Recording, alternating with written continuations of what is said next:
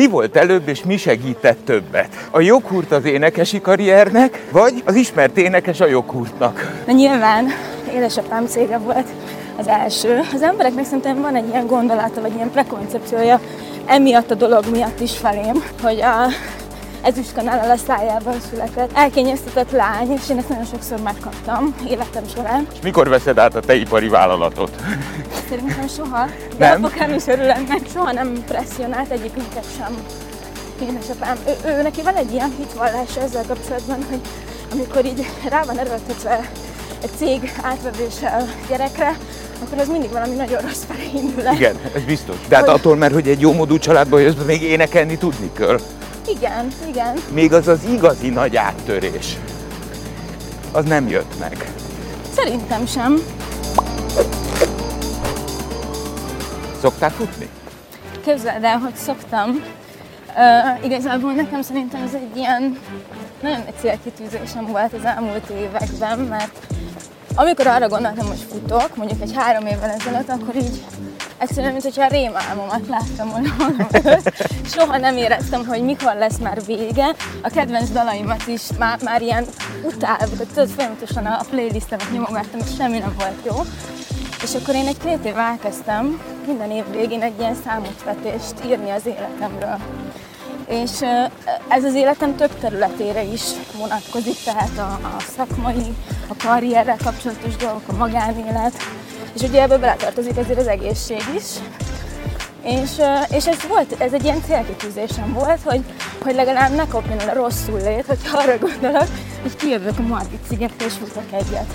És ez így, ez így most már megvan. Egy ötgyerekes családból jössz, egy csodálatos nagy családból, és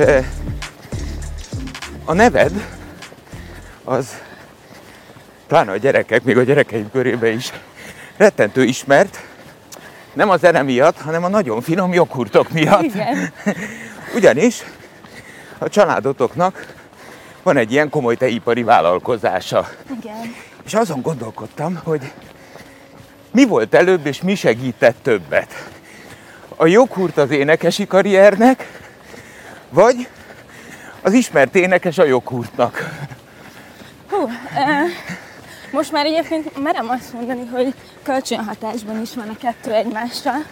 De nyilván édesapám cége volt az első a sorban. Ez 32 éve, vagy 30, több mint 30 éve kezdte el ezt a vállalkozást. És hát ugye az embereknek szerintem van egy ilyen gondolata, vagy ilyen prekoncepciója emiatt a dolog miatt is felém, hogy a ezüstkanál a szájában született elkényeztetett lány, és én ezt nagyon sokszor megkaptam életem során. De egyáltalán nem bánom, és most már, ha, ha szabad ilyet mondani, nem is érdekelnek ezek a vélemények, mert kicsit lehet lassabban futni. Ha hogy? mert olyan tempót diktálsz, hogy ez nem biztos, hogy bírom. Már én, nem rohanunk sehova.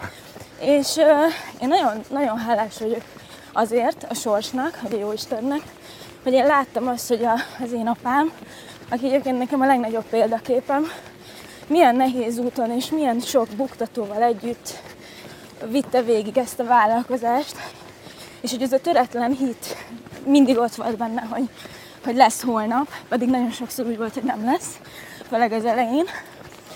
És, és én egy olyan értékrendet kaptam ezáltal az édesapámtól, meg kaptunk mind az öten, ami, ami szerintem ilyen egész életemben velem viszem, és remélem, hogy majd a, majd a gyermekeimnek is átadhatom. Tehát, hogy nekem ez az egész, ami, amiben így benne vagyok, és ami miatt egyébként érdekes, hogy emiatt kaptam a, a legtöbb kritikát a, a pályám során, az nekem pont a legtöbbet adta. Nekem az pont a, a legnagyobb mélysége és a, a gyökeremnek a, a talapzata. Miért kaptad a pofonokat? Mert egy jómódú családból jössz? Alapvetően én azt gondolom, hogy hogy, De hát hogy... attól, mert hogy egy jó módú családból jössz, bocsánat, csak most végig gondoltam a saját kérdésemet. Igen. Hát az még énekelni tudni kell. Igen, igen. De én azt gondolom, hogy én egyetlen egyszer voltam például a tehetségkutatóban, ahol nem azért nem jutottam be például az élő showba, mert nem tartottak tehetségesnek, hanem azért, mert egy olyan lányjal voltam párbajban, aki még a végén a laptopját is eladta, hogy, bekerül, hogy feljöhessen a, a műsorba. És egyébként én azt gondolom, hogy a tehetségkutatók tényleg azoknak tényleg egy csodálatos dolog, mert akinek semmilyen lehetősége nem lenne arra, hogy megmutassa magát, az is meg tudja. Tehát, hogy ott ért egy első ilyen ö, helyzet engem, ahol én tényleg ilyen nagyon őszintén szerettem volna ott lenni, tanulni az ottani mentoroktól, stb. De hozzáteszem, hogy egyébként nem éreztem feltétlenül komfortosan magamat az ilyen tehetségkutatók világában, mert valahogy mindig azt éreztem, hogy, a, hogy én igazán a saját produktum által tudok valamit közölni. Én először színésznő szerettem volna lenni, és aztán arról ilyen egy év tanulás után nagyon tudatosan elkanyarodtam. Mert? Hát, hogy is fogalmazzam meg? Én a prózai színészet belettem szerelmes, mikor a gimnáziumban elkezdtem a Győri Nemzetiben, Győri Nemzetinek a stúdiójában tanulni színészetet. Bor Jóska bácsi volt az egyik tanárunk, mentorunk, és ő nagyon, nagyon pusolt engem erre a pályára, mert akkor még nyilván így képlékeny volt, az egyértelmű volt, hogy nem reál, hanem mindenképpen valami humán, beállítottságú leszek, mert hogy egész nap verseket tanultam, meg, meg énekelgettem, meg így a, így a szobámban voltam, de azt hitték a szüleim, hogy valami, valami kettyom van. mert, hogy, mert hogy tényleg bezárkózva ültem és tanultam a, a verseket, meg a dalokat. És volt, hogy írtam is egyébként, már akkor is.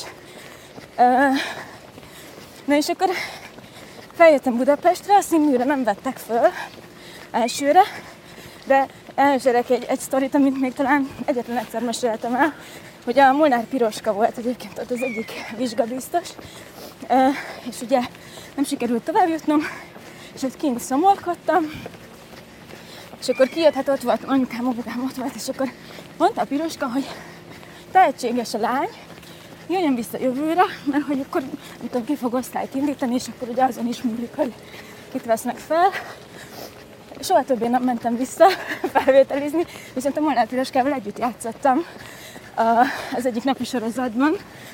Úgyhogy érdekes az élet, hogy, hogy, hogy valahogy szerintem ami a tiéd, az előbb vagy utóbb valahogy mindig visszakerül az életedbe. Viszont ebből azért még azt nem értem, hogy miért adtad fel az álmodat, hogy színész legyél. Én akkor elmentem egy tanodába, több ilyen jó, jó nevű tanodába is felvettek, és oda mentem, ami a legismertebb volt, és nagyon sokan voltunk, nem azt a szerelmet éreztem akkor így az egész iránt, hát voltam 18 éves, mint amit mondjuk Győrben megéreztem, ahol hatan voltunk, és, és tényleg nagyon, nagyon tudtak velünk foglalkozni és törődni velünk, és valahogy elveszítettem akkor egy kicsit ezt, a, ezt az irányt.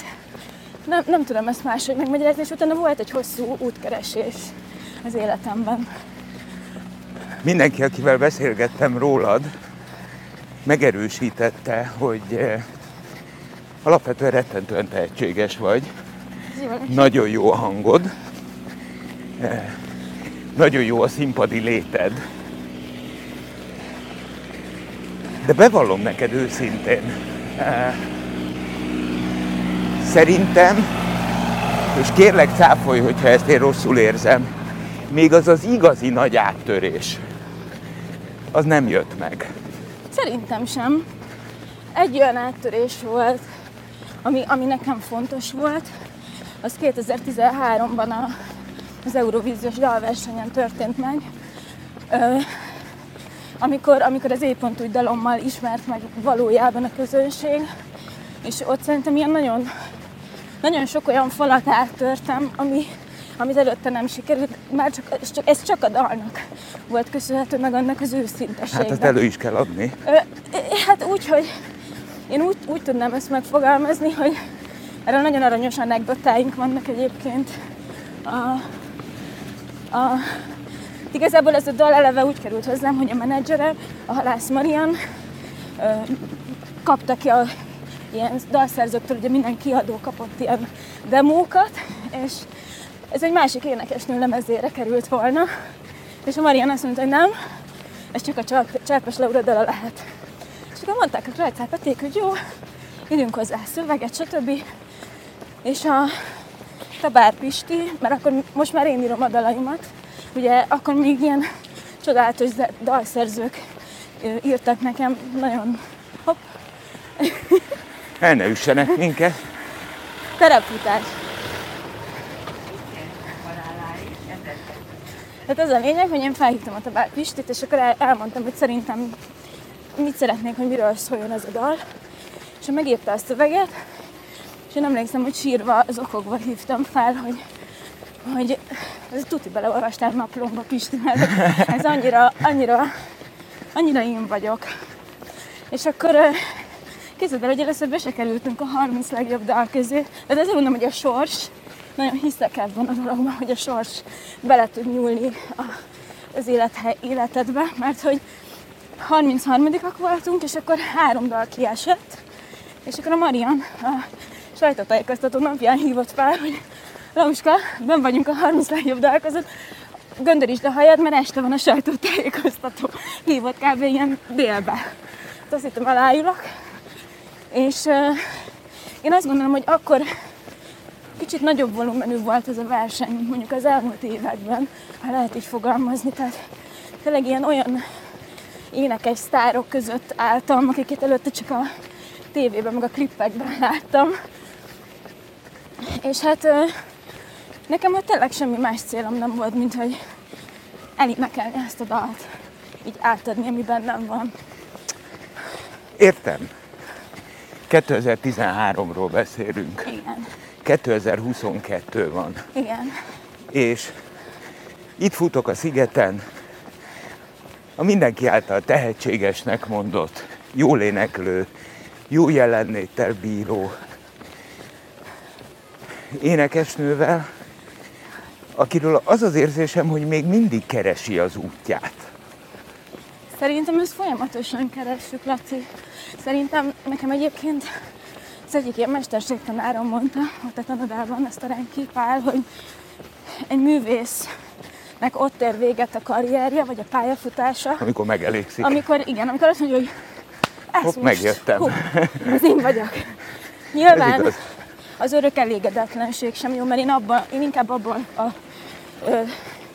azok közé tartozom, akik voltak nagyon, ilyen nagyon jó koncertek, koncertek, ahol tényleg vastaps és imádott mindenki minket, és én ültem utána a buszban, a zenészek kocintottak, mindenki boldog volt, és én ott ültem, és látta rajtam a turnésofőröm a Bea, hogy már megint valami nyom, és akkor mondja, hogy na mondd el, mi van, és hogy hát annál a dalnál, és ott a végén, és nem úgy, és nem úgy énekel, és, és mondta, hogy de Rauska, hát, de az egész meg baromi jó volt. Miért, miért nem ezt látod? És hogy sokáig inkább ebbe a körbe tartoztam, és ezt ö, tudatosan le kellett erről szednem magam. De egyébként jöttek aztán olyan dolgok, amik megtanítottak ö, átértékelni dolgokat, például ilyen egészségügyi dolgok, ö, amik miatt átértékeltem azt, hogy hogy élek, hogy gondolkozom, mit szeretnék, mik a valódi célkitűzéseim. Jaj, de jó, hogy ezt mondod. Igen? Persze. Hogy élsz, hogy gondolkozol, mik a valódi célkitűzéseid, ebbe a sorrendbe halljuk. De most nem akarom leegyszerűsíteni a helyzetedet. De most sikerült. Hát ez ilyen 2015 körül volt, amikor ilyen pajzsmirigy alulműködést állapítottak meg nálam.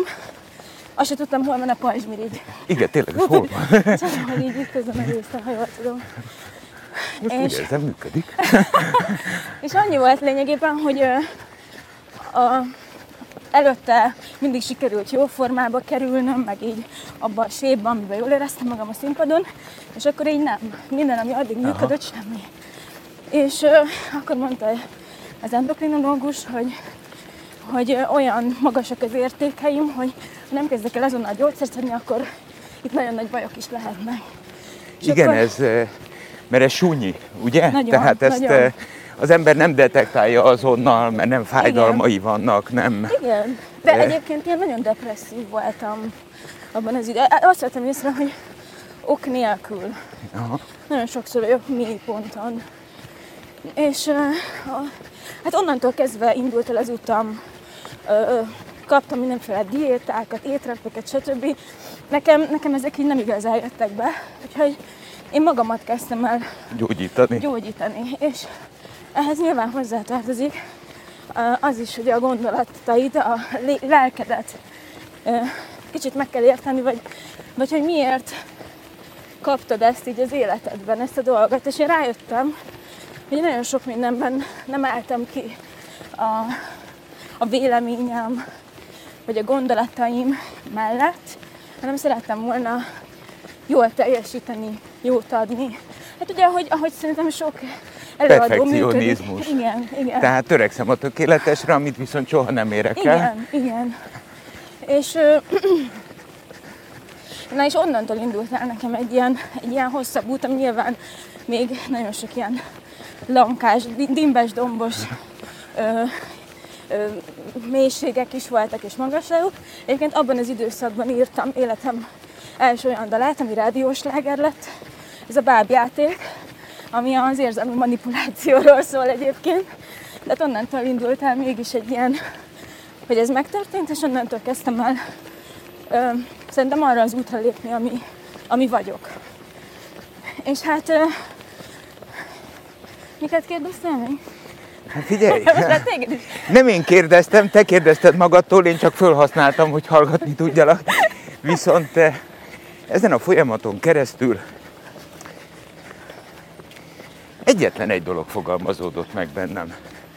Mert beszéltünk hivatásról, a tökéletesre való törekvésről. Ilyenkor jövök mindig rá egyébként, hogy én egy mászlista vagyok. Mert ha valaki olyan tökéletlennek születik, mint én, akkor soha el se kezd törekedni arra, hogy bármi is tökéletes Gondolod? legyen. Persze, mert ez egy lehetetlen. Se gyerekként, se szülőként, se dolgozó emberként. Egyszerűen én nem vagyok alkalmas a tökéletesre. Pont. És akkor ezt így elfogadtad, vagy ezzel takarózol? Várjál, dehogy takarózom. és nem fogadtam el. De hát még soha nem sikerült. Tehát, sem. tehát eh, itt a törekvésem meg is szűnt. Szóval, eh, menjünk a konkrétumok mesdjéjére, jó? Jó. Eh, Családalapítás, mikor veszed át a te ipari vállalatot? Szerintem soha, de nem? apukám is örül ennek. Nem, egyébként kezded el, hogy én ilyen 12-13 éves korom voltam, mindig dolgoztam minden nyáron az üzemben. Sajtot csomagoltam, általában oda tettek be, mert ott tudtam a legkevesebb kárt okozni. Úgyhogy ezt már nagyon korán meglátta édesapám, hogy, hogy semmi esély arra, hogy én Na de öten vagytok testvérek, nyugtass meg, hogy van, aki azért átveszi a stafétát. Van olyan, akit érdekel ez a dolog, de egyébként hozzáteszem, hogy mindannyian, az öcsém is, aki 17 éves,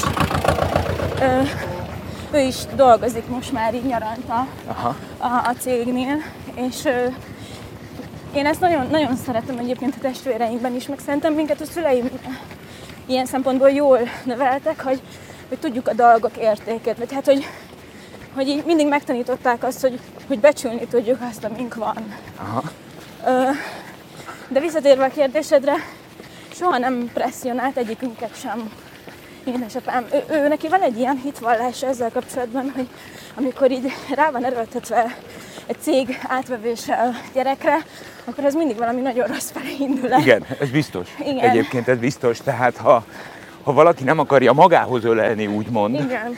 Eh, akkor az idegen testé válik. Meg nincs benne a lélek. Igen.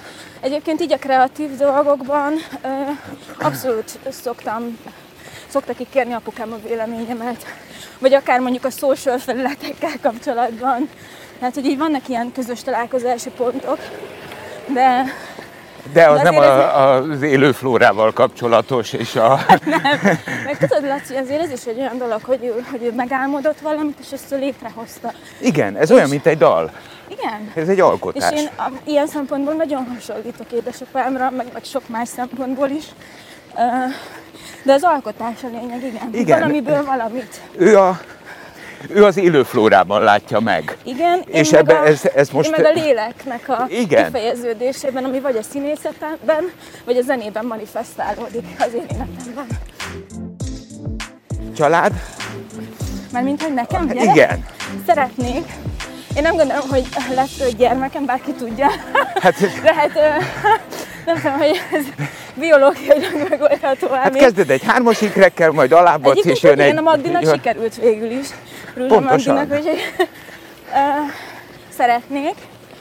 És ö, igazából nyilván ehhez az első is elengedhetetlen, az egy jól működő párkapcsolat, ami megvan.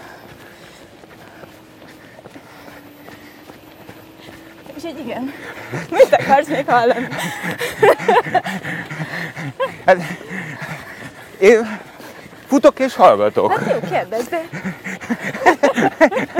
Rám parancsol. Na, annyit beszélek, Tényleg. Futás közben mindig zenét szoktam hallgatni egyébként, a saját zenéimet is, amik ilyen demo formában vannak, és egy csomó jó ötletem jön ilyenkor. Ezt most elmondom neked, most kell, hogy kiborítsalak. Mindenki ezt Így mondja. a futás végére, nem? Azt hittem. Hát, hogyha ennél a futásnál te zenére vágytál, és azt hitted, hogy én énekelni fogok neked, akkor az kb. az öngyilkossággal azonos kísérlet lett Nagyon rossz volna. hangod van? Nekem? Hát egyrészt eh, süket vagyok, ami szerintem eh, nem előny az Az, az énekléshez. egyáltalán nem. Eh, még soha nem próbáltam, tehát nem derült ki, Na, van egy kedvenc dalod, vagy valami? hogy micsodám. Van kedvenc dalod, vagy népdalod, vagy bármi? Reggeltől estig Cserpes Laurát hallgatok. Akkor gyerünk. Épp pont. Na. De egyébként azt tudod, hogy például a, az ilyen, olvastam a Beyoncé életútjában, hogy őt úgy trenírozták, hogy futás közben kellett énekelnie. Meg most is sok ilyen énekesnőt Tényleg? látok. Aha.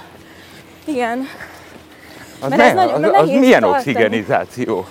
hát gondolhatod, de hát, Hát meg támasz kell az énekléshez. Hát de hát gondolhatod, ők milyen sókat nyomnak, tehát ahhoz, ahhoz az ilyen kondíció elengedhetetlen. Na szóval, megvan a családképed, Igen.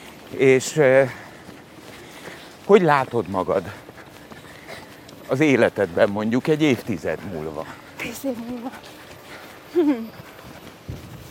Hát szerintem, most egyébként a belvárosban élek, és ugye hát vidéki lány létemre nagyon vágyom most már kijebb a zöldbe, úgyhogy eh, mindenképpen valami, valami ilyen helyen látom magam a családommal. Hát azért szerintem egy két gyerkőt, ez így reálisan hangzik.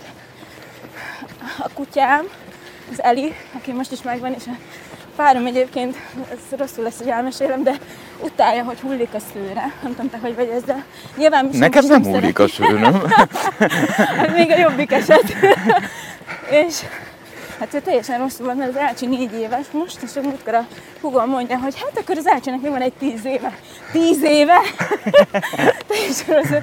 De nem, nyilván amúgy szereti nagyon, csak hát persze azért egy kutyával az élet egy lakásban, az, az annyira Hát nem az annyira nem buli. Igen. És hát hogy látom magam? Van, van most egy nagy ilyen tervem, egy új lábat szeretnék növeszteni a, a zene és így a, a színészet mellett, ami az egészséggel kapcsolatos, az egészséges élettel kapcsolatos, és így az én saját életutamon keresztül próbálom kitapasztalni azt, hogy nekem mi működik, én mitől érzem nagyon jól magam, de csak így visszatérünk erre, amikor kérdezted, hogy amikor mondtam, hogy hogy, hogy gondolkozom, stb.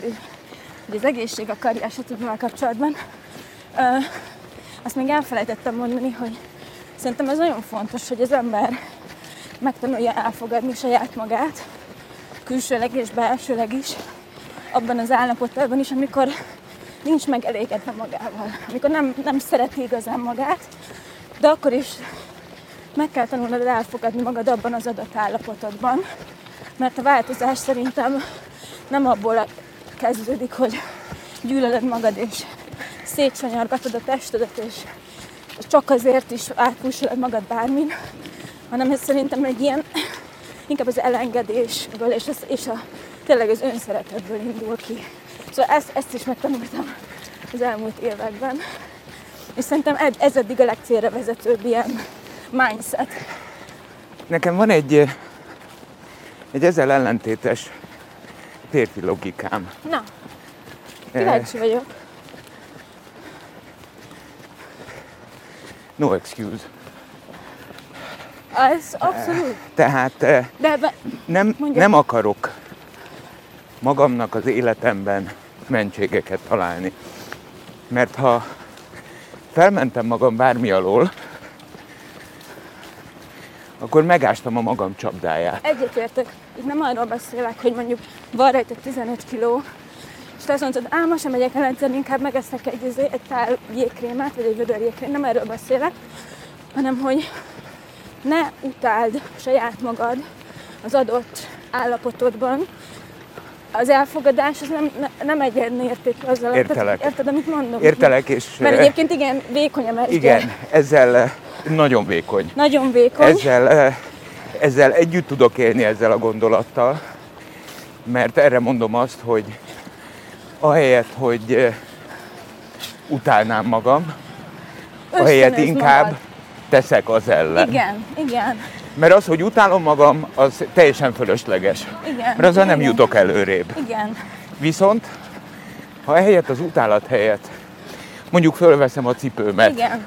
És teszel, Eh, teszel azért, hogy ez a eh, 15 kiló le. lemegyek, a, lemegyek a közértbe, és tovább megyek a jégkrémpultnál. Igen, igen, és a zöldséges pulthoz mész, és Így csinálsz van. magadnak egy könnyű vasát. Na, én erről beszélek, de ez olyan, mint a, a vektor, amit tudod, hogyha csak egy kicsit is, Ó, na, ez, akkor egy teljesen más irányba. És én Eh, erről beszélek, ezekről a bocsánat. nüansznyi dolgok. ugyanezt mondtad azzal kapcsolatban, amikor a turnébuszban mindenki boldog volt, Igen, te pedig azon e, buszlakodtál, hogy a vektor egy nagyon picit, Igen, el, de csak igen. egy nagyon picit, És és valójában megtanulnom. rajtad kívül ezt ember nem érezte. igen.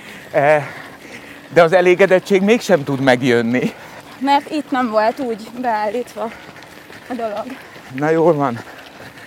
Akkor kívánom azt az először hármat, aztán kettőt, tehát az ötöt, és akkor visszavárlak, ha már lesz.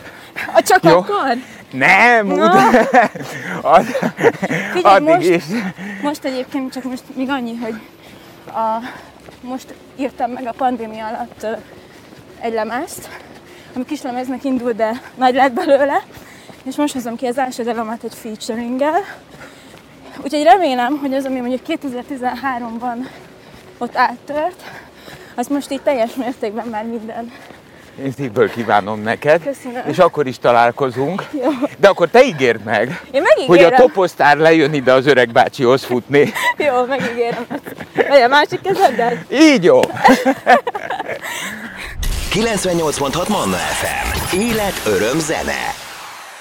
Iratkozz föl, nyomd be a csengőt, és azonnal értesítést kapsz új tartalmainkról.